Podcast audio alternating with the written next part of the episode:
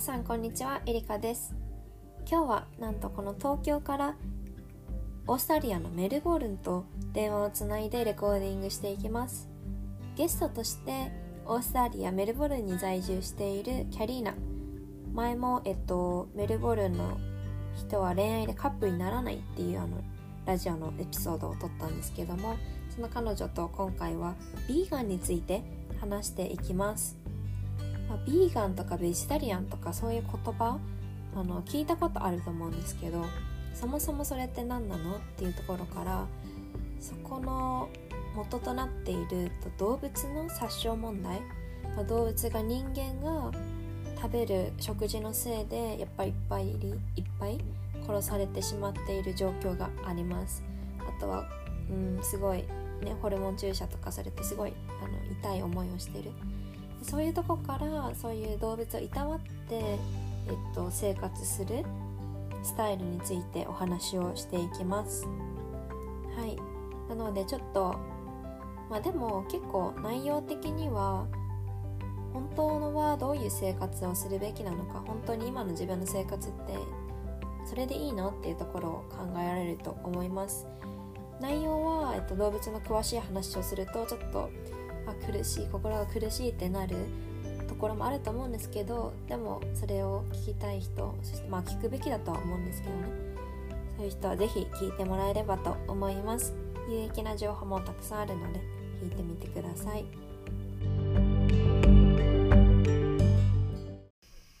はい、ということで今日もキャリーナをゲストに招いてます。よろしくお願いします。そう、前のレコーディングメルボルンの関係性について話したじゃん、なんかそれもすごい、はい、なんか面白いって周りから反応が来てたしそういうリレーションシップにすごいあれお気に入り、私のよかった、嬉しいということで今日は、ビーガンについて話していきたいと思います。で、私が前オーストラリアに行った時にキャリーナからもいろいろ教わって、実際に、ビーガンだよね、キャリーナが。そう、もう3年過ぎてる。なのでそのキャリーナから生の声を聞いて勉強したいなと思います。で、そもそもビーガンとはってとこなんだけど、日本の日本ベジタリアン協会っていうねNPO 法人があって、で、そう調べてみたらビーガニズムっていうのは食用、医療用、その他の目的のために動物を苦しめたりすることをできる限り止めようとする生き方であるっていう定義って言ってる。そうだね、そうそう。で、私も最初分かんなかったのがビーガンとベジタリアンの違いは何って感じだったので、そう調べてみたらビーガンはまず、牛肉とか豚肉とかそういう鶏肉とかお肉、動物のお肉は食べないし、お魚、卵、乳製品、蜂蜜は食べませんっていうので、でベジタリアンはベジタリアンの中でもラクトベジタリアンとかいろんな種類がある。そうそう、いろんな種類があるけど、ただほぼお肉だけ食べない、お肉と魚食べないだけだね。あと卵も食べないベジタリアンもいるみたいだけど、乳製品とか蜂蜜は食べる。そうそう、ベジタリアンも一人一人自分のルールで生きてるって感じだね。でね、ベジタリアンどのぐらいどの国に多いのかね気になって、調べてみたんだけど、インドとかじゃないのかな。そう、一番が、30% 占めてるインドなのね、人口に占める割合なんだけど、そう、で次がインドネシア。そうなんだ。そうで、スイス、ブラジルって続いてて、ちなみにこのデータは日本のフレンバシーって会社でベジタリアン、グルテンフリー、アレルギーなどの食の制限に特化したレストランを検索するサイトの会社なんだけど。なるほど。そうでバーッとあって、意外とそのインド、インドネシア、スイス、ブラジル、台湾の順に、割合が大きいんだけど、オーストラリアは 12% って書いてある、ここでは。あ、そうなんだ。そんなにいるんだ。私もっといいのかと思った。いやあ、12% で多い感じ。あ、もっと多め。あ、そうそうそう、12% で合ってた。うんうん。だって 12% っていうともう10人に1人はいるって。そうだね。だから結構多い。うんうん、確かにそうね。で、日本はこれごめん、本当にお肉が好きな国だからバーベキューとか。うんうん、そうだね。そう考えてる人結構いるってことだね。そうね。日本はベジタリアン率 5.7%。 あ、そうなんだ。意外とでも、少ないと思ったね。少ないと思ったね。で、そう、これはベジタリアンだからビーガンも含んでるって書いてある、このデータは。そうだね、うん、そうだね。そう、あ、そうだよね、ベジタリアンだから、そういうことを気にしてる人を全部入れてるって感じだね、きっと。そうそう。で、じゃあそもそもビーガンって、まあ、さっき説明したその動物を苦しめないようにするってことなんだけど、うん、具体的になんかどういう問題が裏で起こってるのかをキャリーナから教えてほしいです。はい、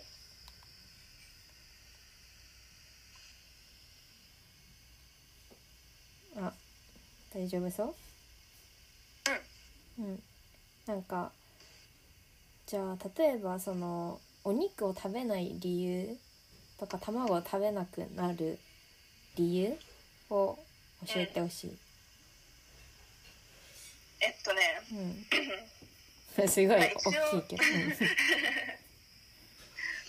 あ、理由はもう何個かあると思うんだけど、うん、まあ、環境の問題とその動物にとっての問題と、あと自分の健康にとって、うん、3つに理由が分かれてるっていうことは私知ってるけど、私が15歳の時に、うん、まあ、エリカちゃん知ってると思うけど、私のお父さんイタリア人でお母さんが日本人だから、うん、お刺身とお肉が超大好きなカルチャーを2つ、うんうん、混ぜた家で育ったんだけど、うん、やっぱりある日、うん、YouTube で、うん、本当に殺されてる工場で、うん、リークされた動画を見て、うん、で私も特になんか動物が超大好きっていう人でもないんだけど、うん、一応なんかその本当になんか痛みを感じてる姿を見て、うん、なんかあ、本当にこれを続けさせたいのかな、うん、と思って、それでビーガンの YouTuber をいろいろ検索っていうかリサーチし始めて。なんだよね。それでそう見てみると、私も学校で、うん、中国人とかインド人のベジタリアンの友達、うん、宗教のせいでベジタリアンの友達もいるから、うん、そんな肉なくても生活はできるんだなっていうことは分かってたじゃん、うんうん、ただそれ自分はやりたくなかっただけで、うん、でもなんかいろいろなんだろうリサーチして、うん、食べない方が環境にもいいし、うん、お肉を作るのはすごい環境に悪いから、うん、で健康にもいいし、コレステロールとかも日本語でなんて言うんだろう、ハートアタックって心臓が止まっちゃうやつ。そうそうそう、うん、それはお肉食べない人は、うん、もうチャンスがほぼゼロ全然ないから、うん、でそうってみたら、あ、やめようかなと思ったんだよね、うんうんうん、そうそう。でなんかもう次の日、うん、車でお母さんが運転してる時に、うん、お母さん私もう肉食べないって言って、うんうん、はって言われたね決断が早い。でもそうそうそうそう。でもその時点で私はもう自分の弁当とか夕飯とかも料理も全部自分でやってたし、うん、家族で食事することも少なかったから、うん、お母さん夜働いてたりして、うん、で私ももう、うん、本当なんか自分勝手な生活してたから、うんうん、そうそんなに家族にストレスかけることでもなかったから、うんうん、ただ、うん、もうやめることにしたって、うん、そう言って、うんうん、そんな感じだったね、うん、なんかその前私がオーストラリアに行った時に聞いたことだけど、うん、例えばじゃあ卵を食べないっていう時になんかそう無精卵と有精卵、その精子が入ってないものもあるから、私は別にいいんじゃないかなと思ってたのね。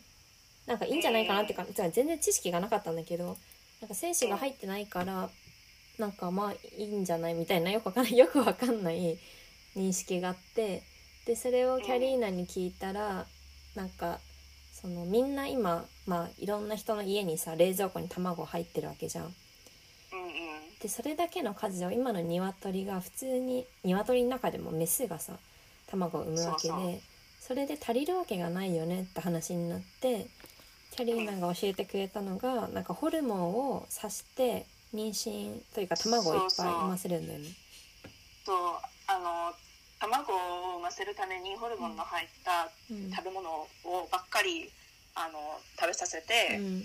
でそしたら本当は1日1つか2つ、産むかもないかっていうパターンなんだけど、普通の鶏は、私も親ん家で鶏に引き飼ってたから分かることなんだけど、それに産む卵はちっちゃいし、もう色も違うし、見た目が本当にもう全然違う、でもホルモンをたくさん産ませるため、のホルモンを入った食べ物を餌をあげてるから、もう毎日何十個もう産むよりも1時間に1個とかもどんどん産むようにして、それも大きいし、見た目がスーパーで売れるもの、になるように、そうできるためにしてるから、もうその鶏を健康、もう本当にもう普通は何年まで生きてるかはよくわからないんだけど、その、もう10割なんかワンテン、本当は7年生きてるはずなんだけど、本当にもう1年でも死んじゃうっていう感じな、もう長生きもできないし、ずっと苦しんでるし、もうそのせいでいろんな病気になって、あと鶏が中で全然歩く場所もないじゃん、だからもう足も全部、そうあとその卵を産む鶏も、ほぼ鶏肉になる鶏、そうだから鶏死んでほしくないけど卵を食べない、卵は別に殺さないからいいっていうベジタリアンの考えもあるけど、私はやっぱりスーパーで買う卵は鶏肉になる鶏のために殺す人と同じ場所にお金が入るから、結局もうその鶏の運命は同じじゃん、だからその考えもあるし、あと卵をさ鶏をさ、産むとき、メスの鳥は全部一気に生まれた途端殺されちゃうんだよ。メス？オスだね。オスはいらないから。お肉になるの？本当にいやお肉にならない。もうちっちゃい、もう YouTube でもいろんな動画があるんだけど、もう生まれた時途端、もうひよこの途端で全部グラインダーでバババでも一気に潰されちゃうんだよね。そうだからもう生きることもできないの、ちっちゃな可愛いひよこなのに、もうそれも餌をさ出してさ育てるのもさお金も探してもかかるから、回復してはもうすごい殺すのが一番儲けになる、それに喧嘩もできないようにちっちゃい頃から口のビークを、熱い包丁みたいな機械で切り落とすんだよ、そうだからもう本当に生まれた途端からずっと死ぬまで苦しんでる状態、でもいくらなんか賢くない、あんまり脳が大きくない動物だとしても、痛みを感じるっていう叩かれたら痛い、でそういうことされたら痛い、それは変わんないさ、だからそんな日常生活でわざわざその痛みを感じさせるほど必要ではない食品のためになんかそこまで痛みを感じさせる必要はない、もうそれを使わないで生きていけるなら、そうしようってそういう考えだね。そうだよね。じゃあその鶏肉としてスーパーで売ってるのはほぼほぼメスってこと？そう、なるほど。そうなんだ。そうそうで、その今ホルモンの話もしてたけど、その牛乳もそうなんだよね。そう同じ、そうだから、うん、牛乳を出してるメスが後で殺されて肉になる。自分会社からしてはお肉と牛乳を作るために別々にするともう本当もうなんか儲けがないじゃん。うん、からもう育てるにもすごい餌とか水とか、うん、場所もあと掃除とか。うんを捨てることとかもそれも全部ただではないじゃん、うん、だから、うん、オス、うん、だけも牛乳も卵も出せないオスは、うん、まあ牛はねほら若い赤ちゃんのビールっていう、うん、その方がさそれで売れるけどさ鶏肉は全然違うじゃん、うん、だから同じようにもうそれは全部ちっちゃい頃から殺されちゃうんだよね、うん、なんかねそうっていう話を前オーストラリア行った時に教えてくれて、で今私日本に帰ってきたじゃん、で結構なんかそれでなんか思考がやっぱりヘルシーに変わって、そのキャリーナも牛乳じゃなくてソイミルク飲んでたじゃん、うん、日本っていろんな味の豆乳もあるからすごい嬉しかった。そうそう日本に行った時あ本当あいろんな味、うん、ああるね確かにそうそうなんか抹茶とかコーヒーとかイチゴとか、こっちは全然ないんだよ。それにあったとしても高いし。そっか。でもさキャリーナの家で飲んだてかスーパーで買ったさ豆乳すごい美味しかったんだけど、そう私はそのブランドばっかり使ってる、うん、本当になんか牛乳って感じだよね、うん、あれ砂糖は入ってないの？全然なんかいや全然なんか豆腐っていう感じがしないんだよね。そのブランド私大好きそれ。そうなんか甘さというかなんてふくよかな旨味がある。そうだね今ちょっと見てみる、うん、あちょっと砂糖は入ってると思うけど、うん、でもたくさんは入ってないと思う、うん、そうでそっから私も今牛乳ほぼ使ってなくて豆乳にしたの。ああなるほどとか嬉しい。うん本当いろいろ教えてくれて、うん、ありがとう。なんかお肉とかもあんまり率先して食べなくってで、まあ私は今親と暮らしてるから親にそれを伝えるけどでももちろん肉とかは作るからそこはうん出てきたらまあもうそういう状態のものだから食べるけど、うん、でも完全にいきなりストップってするよりはできることからって考えてる。そうだよねもちろん、もう私みたいになんかもう次の日やめるっていうこともやる人はもうほぼ少ないし、うん、今のビーガンを長く続けてる人も少しずつ変化をして、うん、それで慣れてきてからビーガンになったっていう人の方が多いから、うんうん、そうね。あとさビーガンは蜂蜜も食べないじゃん、うんうん、で私さ結構蜂蜜好きなんだけど蜂蜜、うん、私も大好きだったそれはさなんかなんでそれもなんかホルモンとかの問題。そう私も蜂蜜最初食べてたんだけど、うん、これもちょびちょびなんかもうビーガンじゃなかったって知らなかったね、うん、それちょっと考えてみてネットでまたサーチして、うん、で蜂の巣の中では、うん、卵産むのは、うん、クイーンビーだけじゃん、うん、女王蜂そう女王蜂、うん、で蜂蜜を大量に作っているってことは女王蜂がたくさんその会社はいるってことじゃん、うんうんでわざわざその女王蜂で無理やり、うん、なんだっけ赤ちゃんを産むように、うん、英語ではインセミネーションって言うんだけどだからそうさせるためになんかそれをそのね中に刺すなんかいい言い方はないんだけど妊娠ホルモンってことそうだからその女王蜂を手で掴んで、うん、でその道具で無理やりさせるんだよ。何無理やりさせんの？そうだから考えてみればレイプ、うんうん、そういうやり方で、もう本当にすごい嫌がってるのが、うん、状態は見れるし、うん、であと蜂もすごい賢い、うん、虫なんだよね、うん、いろんなテストでも自分のパズルをさ、うん、いろんなパズルをやって餌まで、うん行ってそれで相手を助けながら、うん、いろんなことをできる、うん、賢い動物なんだけど、うん、でも無理やりその作るために蜂が作った蜂蜜を取るためには、うん、蜂をたくさん殺すことがあるのね、うん、そのプロセスで、うん、でその他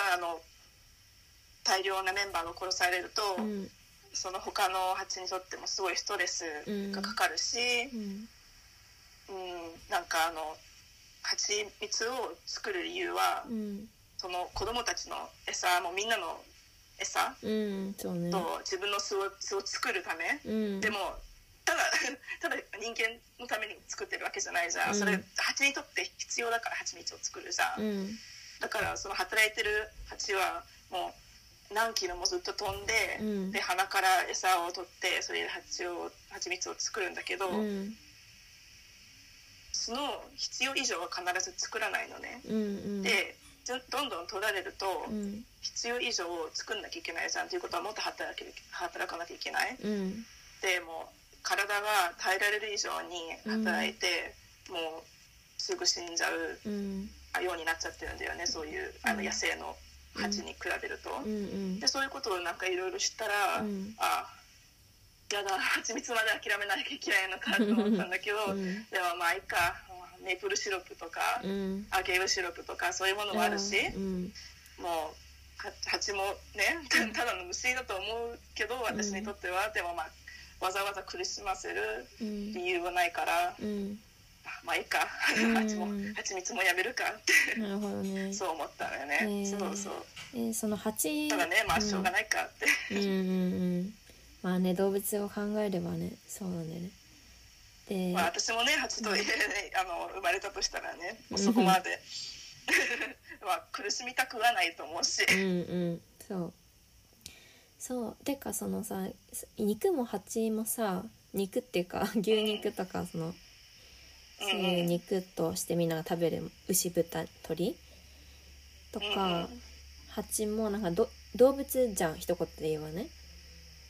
うん、でそれをキャリーナから今のようなことを教えてもらって日本に帰ってきて時に私犬飼ってるんだけどなんかお久しぶりって言って犬にでも、うん、あなたも動物じゃんって私たちも動物なんだけど動物とか生物だけどさ、うん、そうだねなんかそう私はこの動物犬も一緒でこんなに可愛がってる動物だから犬でもそれと仲間がそのに牛肉になってしまった牛とか食べようとは思わないさ犬とか猫とかはでもさ中国ではさ一部の地方では食べられてたりするじゃん犬が、うんうん、そうだよね、うん、でもそれはもう本当にかわいそうって思うじゃん犬だからそうかわいそうって思うんだから、うん、じゃあ牛に対しても豚に対しても例えばじゃあ蜂に対してもそう思うのが普通だよね本当はそうただそう思えないのはやっぱりもう生まれた時から、うん、もう赤ちゃんの、うん、からもう今そういう社会で育って、うん、これは食べていい動物こっちは食べない動物って、うんうん、なんかもうメディアでもなんか映画とかでも家庭の中とか学校でそう育ってるからそう考えるじゃん、うん、でもただそうだから正しいとは決めるべきではないと思うんだよね、うん、だってなんか他の、前のね古い考え方が今どんどん社会で変化してきてるよ、うん、同じように、うん、やっぱりただこう教わったから正しいと思うべきではないって、うん、私はそう思ったんだよね。うんうんうんそうね。かじゃあこのなんかなんだろうじゃあ蜂蜜食べないって言ってさっきアガベシロップとか出たけどじゃあ、うん、そうみんなが例えばこのリスナーさんがじゃあちょっとでも、うん、いきなりじゃなくてもちょっとでもやめようって思ったら逆に牛乳だったら豆乳のようになんか何を食べるのおすすめする、うん、そうだねやっぱりオーストラリアとかアメリカだったら、うん、もう本当に簡単だと思うんだけど、うん、もうスーパーでそういうものがいっぱいビーガンのものがいっぱいあるから、うん、でも私は日本5ヶ月ぐらい去年住んでた時、うん、どんなものを食べればいいのかなってスーパーで見てたら、うん結構ないことではなかったんだよね、うんなんかちょびちょび変えようってこれをやめようっていう考え方よりも、うん、新しいものを、買って試してみようって考え方をなんか使った方がもっと面白くできると思うんだよね、うん、なんかなんだっけ豆乳で作ったバターとか、うんうん、大豆バターとか大豆チーズとか、うん、日本のスーパーでも見かけたりしたし、うん、あと大豆ヨーグルトとか、うんうん、あるね、あとアイスとか、うん、お米で作ったアイスとかも見たし、うん、そうだね、あとドレッシングとか、うん、私もよくなんだっけ冷やしラーメンとかそういうのを日本に住んでた時作ってたんだけど、うん、野菜とかたくあんとかと麺と、うん、ドレッシングだけかけるじゃん、うん、でドレッシングでなんか卵と、うん、乳成分を使ってないのを選んだり、うんうんうんうん、そういう本当にもうこんなちょっとだけだからどうでもいいっていうよりも、うん、この少しだけでも変化を与えられたらいいんじゃないかなと思って、うんうんうん、そうね、あと私さ、うん、チーズ好きなんだけどさ、うん、チーズはあ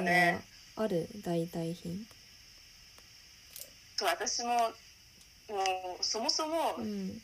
日本でいいチーズを、うん、普通のいいチーズを見つけるのは、うん、もう、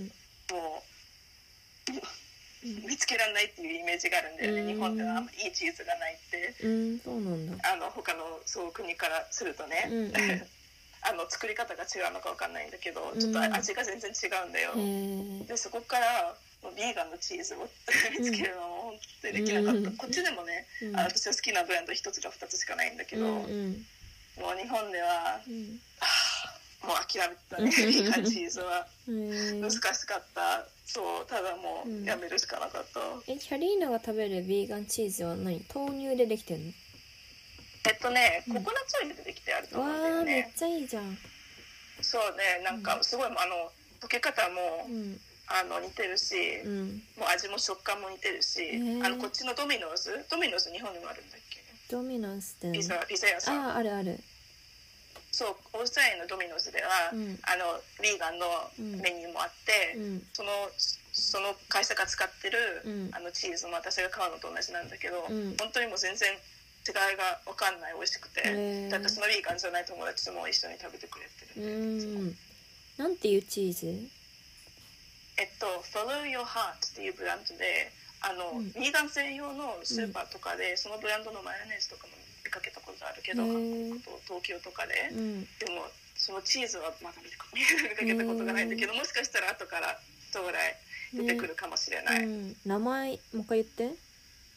Follow Your Heart今ね検索する。Follow Your Brand。ブランド？そう。トークアップスのブランド。Follow Your Heart。Heart って言った？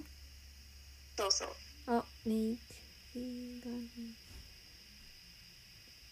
Follow Your Heart で、いっぱい出てきた。そうでしょ？うん。いろいろ作ってる会社なんだけど、アメリカからの。すごいビーガンの人の中では人気のあるブランド、うんうん、あと日本とか特に東京とか、うん、京都も大阪もあれだけど、うん、ビーガンのレストランとかベジタリアンのレストランを試してみてほしい、うん、みんなに、うんうん、そう、私もよくもちろんビーガンとエステの店にしか行ってなかったんだけど、うん、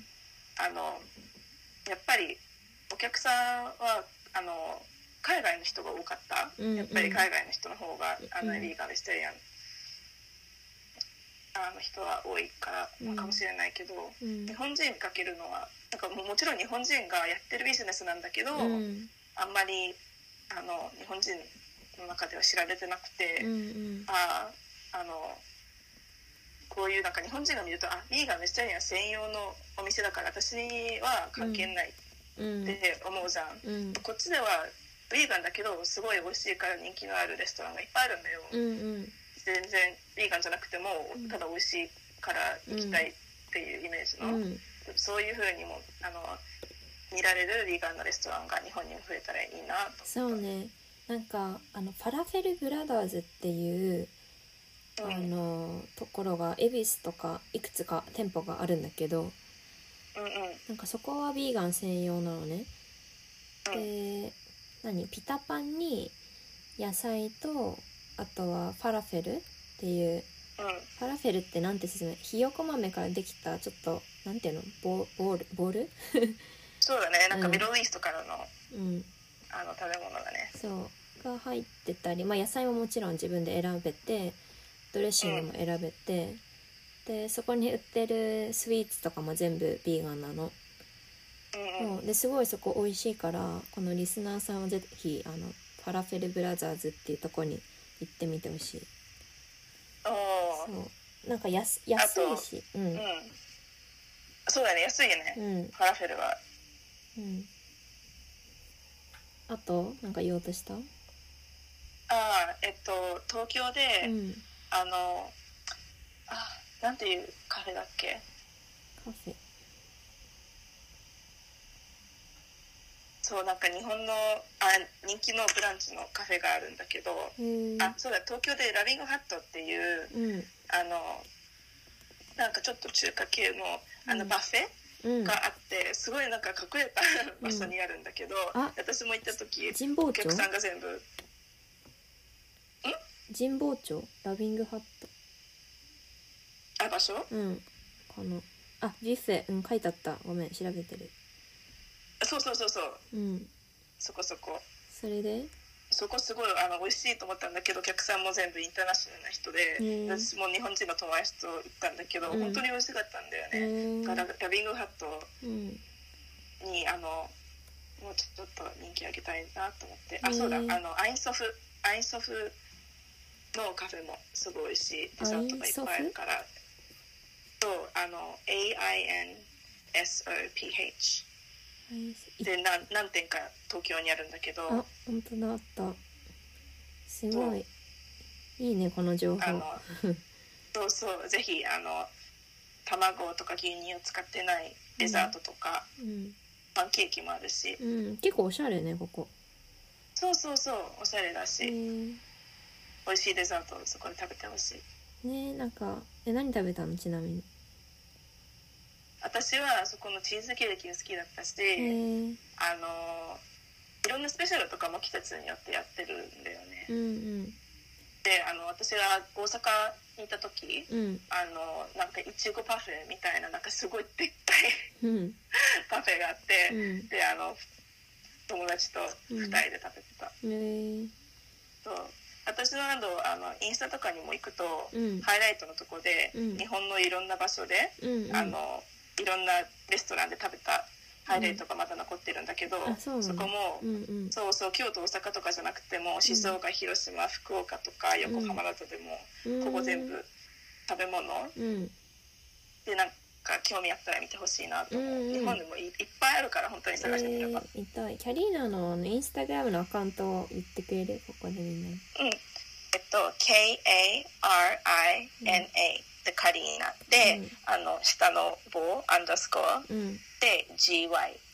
です。もし見つからなかったら、私のエリカンダバ東京ガール知ってる人がいたら、そこから私がフォローしてる人を見てくれれば、KA で出てくると思います。なるほど。で、そうね、なんかビーガンって美味しいのとか、ちょっとそこを疑問に思うから、一回食べてみてほしいね。そう、ただなんかもうこれがないから食べないっていうよりも、ちょっと新しいものを食べてみようっていう見方で見てもらえたら嬉しいなと思ったんですね。あともう一つなんかちょっと話したいことがあったんだけど、なんかベジタリアンっていう時はやっぱり食べ方のダイエットにしか関係しないさ。そうでもビーガンっていうものは、ダイエットだけじゃなくて、ただ自分の生活でできるだけ他の動物を苦しませないようにしようっていう考え方だから、もちろん食べ物だけじゃなくて、靴とかカバンとか、布団を買うとき、フェザーズとかレザーでできてないものを選んだりすることもよくあるんだよね。あとシャンプーとか、そう化粧品とかも、もちろんもう全部あれだよね、動物の検査がされてないやつ、動物実験か。そうラッシュとかもね。だからそうなんだよ。の高い高級ラッシュとかのミックスの、うん、本当に可愛い動物なんだけども無理やり取って、うん、作るものだから、私もよくラッシュとかで、うん、なんだっけ、シャンプーバーとかコンディショナーとか買ってるんだけど、うん、それもヴィーガンなものがいっぱいあるし、うん、もちろんヴィーガンじゃないものもあるけど、うん、ヴィーガンなものは聞けばもうすぐさせてくれるし、うん、そういうとこでもなんか考えてみて、うん、新しいものを、うん、調べてみたら嬉しいなと思う。そうだね、食事だけじゃないね、確かに。そうそう、うん、でそのシャンプーとは、シャンプーって何、動物関係してる？なんかそう牛乳とかなんかいろいろ入ったり、うん、あと蜂蜜入ったり、あとうんうん、なんかスネオってなんて言うんだっけ？スネオ、ヘビ？違う虫？なんだ？あ、カタツムリ？そうそうカタツムリ。なぜかカタツムリとかそういううん、虫から取ったなんかいろんな材料が入ってたりするから、うん、でもラッシュ、特に私はラッシュが好きなんだけど、うん、そう、ただヴィーガンのものはどれですか？と聞くと、うん、もうすぐに教えてくれるんで、うんうん、そうだね本当に。まあ、さっきさオーストラリアは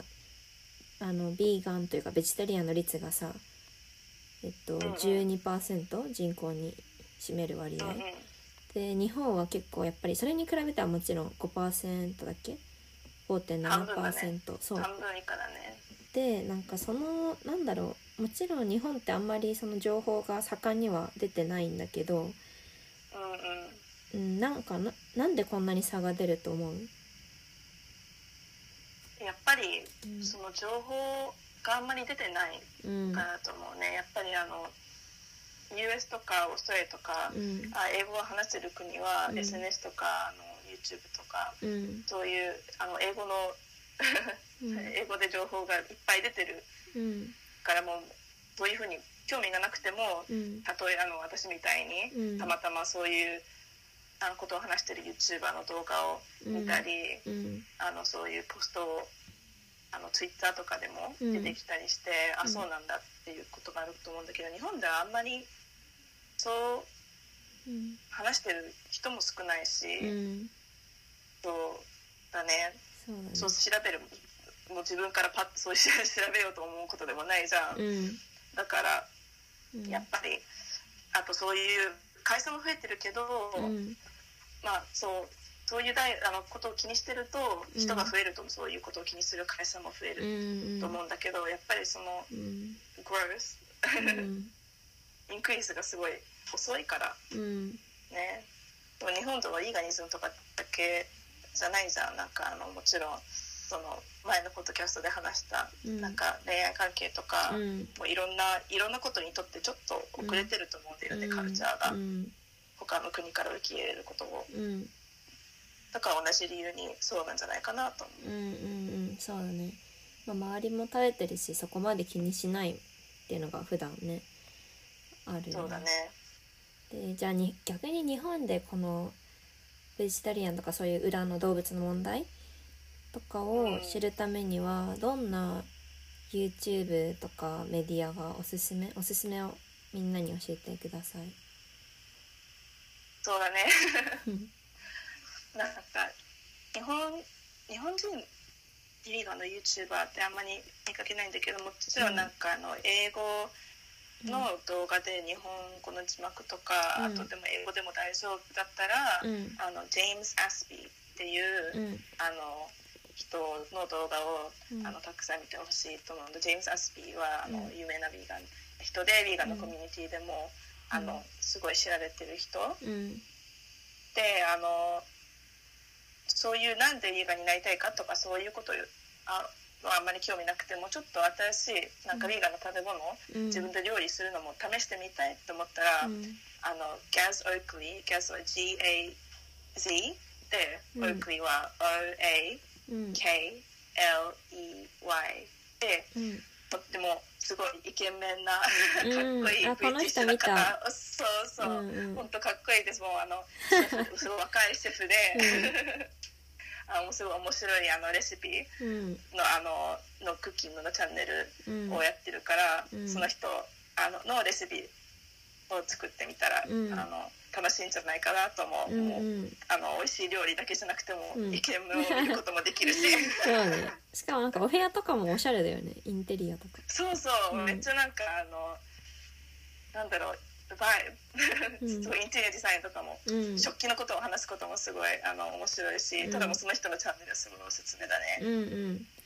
この人もう一回言うと、GAZOAKLEY です。そうそう、そう、そっからまあね見ていくと結構 YouTube とかおすすめ出てくるからさ、私もキャリーナに教わってみたら、なんか違うビーガンとかの人が出てきて、なんかね、そこから広がってくね。そうそうそう、あとなんかもうただ YouTube で英語じゃなくてカタカナでヴィーガンだけ入れると、なんか日本人がそのヴィーガンにとって、私はちょっとやっぱなんか詳しく説明することはできないかもしれないけど、その人たちは全然もうすごい詳しく説明してくれると思う。出てくるね。あともう一つ日本人のヴィーガンの、クッキングチャンネルもあって、その人もインターナショナルのレベルですごい人気なんだけど、Peaceful Cuisine、Peaceful のPEACEFUL で Cuisine は DUISINE なんだけど、その人は日本人で、すごい友達もその人のレシピを使ってることはある。ヴィーガンなんて言ったっけ？あ、ヴィーガンじゃない。ピースフォーなんて言ったっけ？あ、ピースフォークジーン。あ、料屋さん？そうそうそう。出てきた。ちょっと日本っぽいかも。そうそうそう。やっぱりギャザークイはもちろんインターナショナル系のレシピだけど、この人もっと日本の、日本食の方が好きな方は、このチャンネルでもいろんなレシピがあるから、いいね。そうだね、美味しいご飯からそう入ってこうそうだね、やっぱり自分がもう毎日作ってるものをヴィーガンで作ってみたいっていう感じだったら、ピースオブゼイの方がおすすめ。そうね。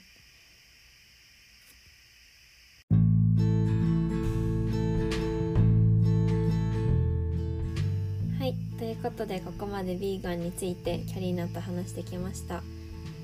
で、まあね、オーストラリア行った理由も結構私はサステナビリティ学びたかったんだけど、そこで、キャリーナからそしてなんか生活スタイルからそのヴィーガンってみたいなとこを学べてすごい良かったと思ってる。で、このラジオでも話してくれた通りに、やっぱり動物が、まず需要があるからね、そういう動物が殺されてっちゃうっていうのがあると思うんだけど、だから私たちがそれを食べるっていうか、その選択をすることでまたひよこ一匹がボロボロになっちゃったりっていうさ、っていうのが、あるから、ちょっとでもそういう、私たちも生きてる身として一緒だから、そういうのを、ケアして、ちょっと私も考え方が変わってきました。実際に牛乳を豆乳にしたり、やっぱりお肉を自ら選ばなかったりで、なんかキャリーナ、このなんていうのかな、自分の感覚として変わったこともあって、なんかキャリーナが卵の話さっきしてくれたじゃない。で、それを考えるようになってから、なんか卵を触ったその重さの感覚あるじゃん。そうだね。そう、それさえなんか、うわみたいな、ごめんみたいな、なんか、もうちょっと調理はしないって思うようになったから。そうだね、私ももうペットの鶏を飼ってた時も、今はもうなくなっちゃったんだけど、やっぱり最初鶏と仲良くなり始めてて、やっぱりなんか餌あげてる時も、もうほんとふわふわだし、触るのも本当に可愛いし、うん、なんか離れると、うん、追いついてくるんだよ、うん、もうそんな可愛いもちろんなんかもう猫とか犬ほど可愛くないけど、うん、なんか一匹一匹キャラクターがある、うん、違いのある考え方もある動物なのに、うん、そんなにもう絶対もう叩くこともできないのに、うん、あんなに苦しませてるんだな、うん、スーパーで卵を買うとき、うん、なんかもうそう思ったらもうできないと思ったんだよね。だからそういう動物のことをそう考えてくれたら、うん、違いが早くできるんじゃないかな。そうだね。あとさ、キャリーナから学んだことをもう一つシェアしたくて、そういえばキャリーナに前相談したことがあって、そのメルボルンで電車乗ってる時だったんだけど、そうなんかその動物がよくそういう殺傷されるさビデオがあるじゃない、うん、そういうビデオがあって、それを見たらベジタリアンになるみたいなことを昔アメリカでも聞いてたんだけど、でも私はそれを見るのにちょっと勇気がなくって見れない状況が続いてて、そうだね。そうでも見なきゃなんかいけないっていうか 見るべきみたいな感覚があった。でなんかそれについてちょっと私はこういう感覚あるのに見れずにいるんだよねってキャリーナに相談したら、なんかキャリーナは、私も昔はそうだったけど、でも見れない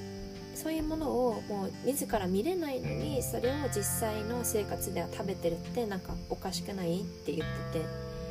て、それはすごい、そう確かに本当そうだなと思って、そう自分でもとってももうやることもでも見ることもできないのに、なぜそんな見ることできないものを毎日お金出して続けさせてるのかってちょっと、そういう考えてほしいなと思う、本当ね。あとそうなんか本当にこれが必要なのかっていう考えが日頃大事だなと思って、なんか東京もさ物とか情報にあふれててさ、これ可愛いから買っちゃおうとかさ、いろんなものに対してあるわけなんだけど、その時にやっぱりお金の使い方としてもその先の例えばそう動物が苦しんでることに関してもちゃんと見て、本当に自分はこれが必要なのって考えたら、いやいらないってなってお金の削減にもなることもあるじゃない。そう本当になんかいろんな人が気づかないことは、お金の力も世界や社会もどの国でも、お金だけで本当に回ってるんだよね、もう会社とかそういうなんか環境的な、風にいろいろ変化してきてるじゃん最近、スタバとかのとこでも紙ストローとか、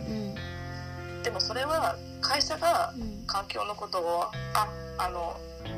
相談しようっていう風になったわけじゃなくて、たくさんの人がちょびちょび変わって、会社も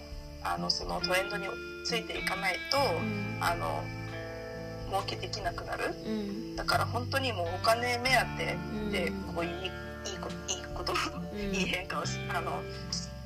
る理由は、もうそうお金をのため、だから本当にもう自分の使う、一つ一つのプロデュース、買い物の力、ほんとみんなに気づいてほしいと思う。そうだね、